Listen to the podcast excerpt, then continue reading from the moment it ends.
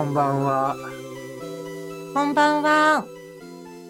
こんばんは。経済総合分析手法の木下博之です。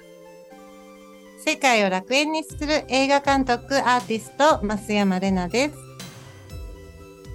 はい、東京ライフの谷口と申します。よろしくお願いします。よろしくお願いします。本日のテーマはですね、このはい。選択の工程ですね。ものをこう選ぶ選択肢とかを選ぶということですね。はい。あの、これがまあ未来を変えていきますねっていうことをお話ししたいです。はい。で、まあ、このまあ選択というのはどんな選択があるかっていうと、あの、まあ学校を選択したり、あるいは会社を選択したりしますよね。えーで、はいその、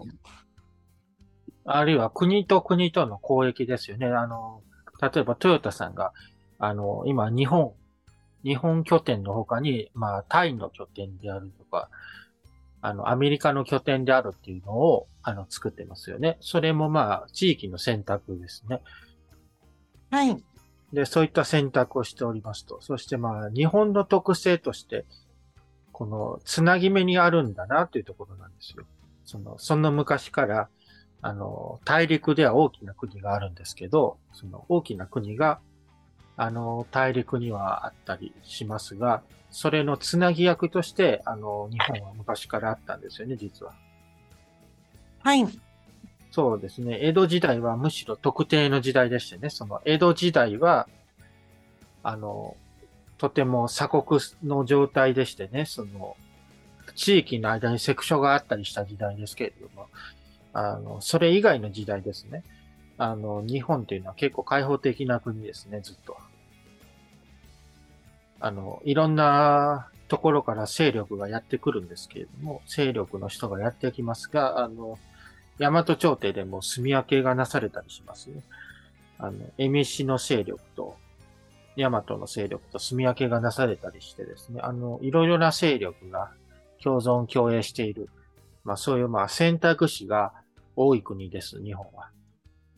はい。うん、選択肢が多多い国です。えー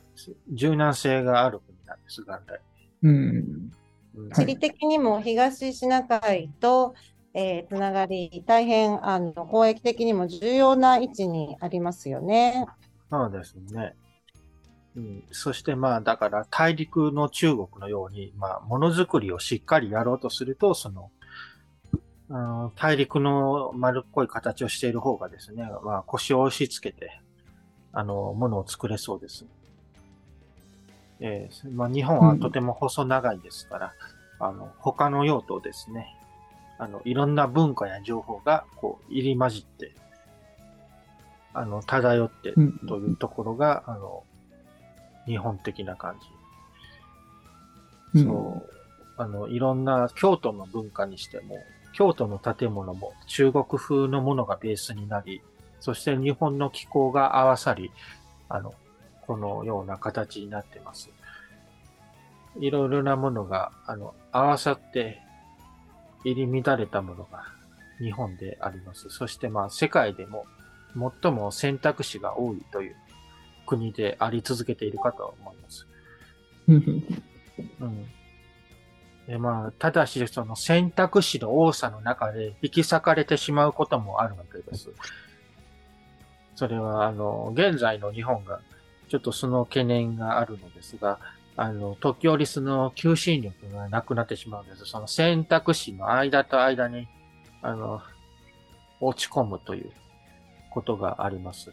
どちらでもない選択肢になってしまうというか、だから今の日本のように様々な産業がですね、産業の拠点を日本以外に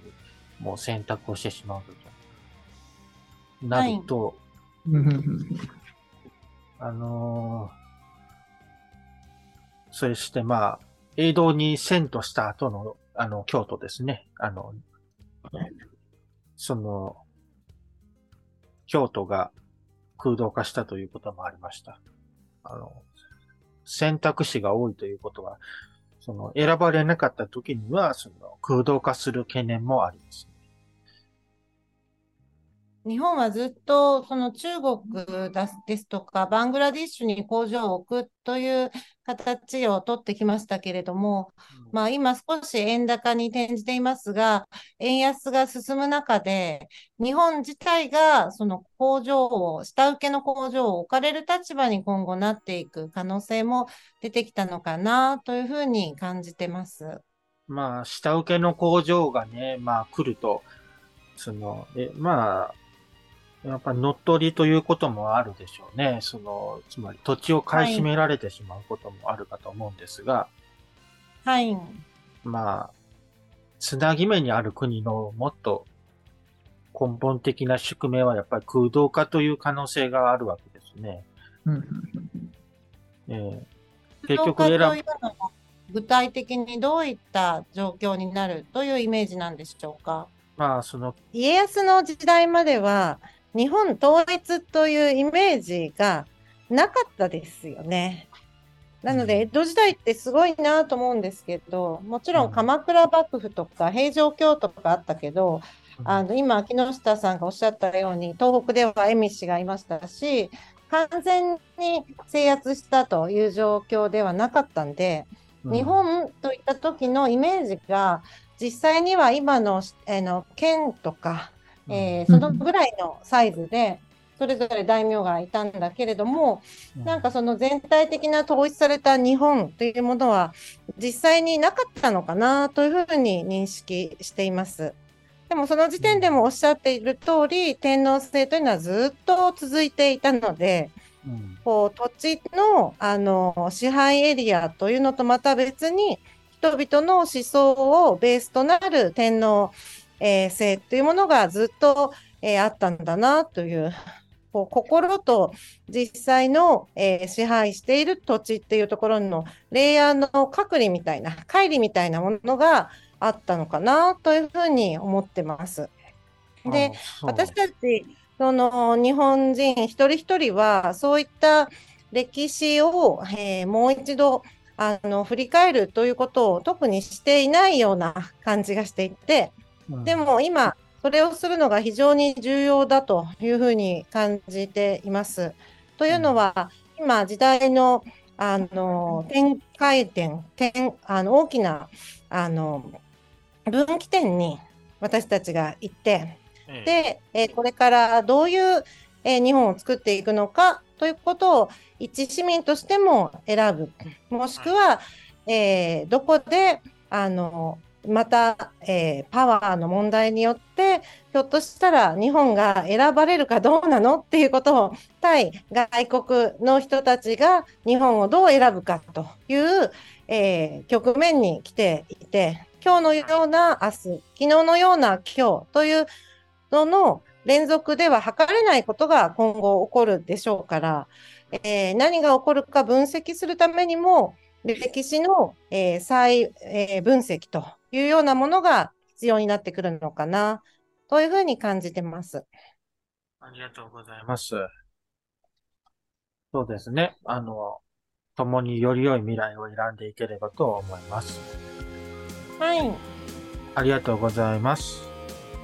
ありがとうございます。また来週もお会いしましょう。ごきげんよう。ごきげんよう。ありがとうございました。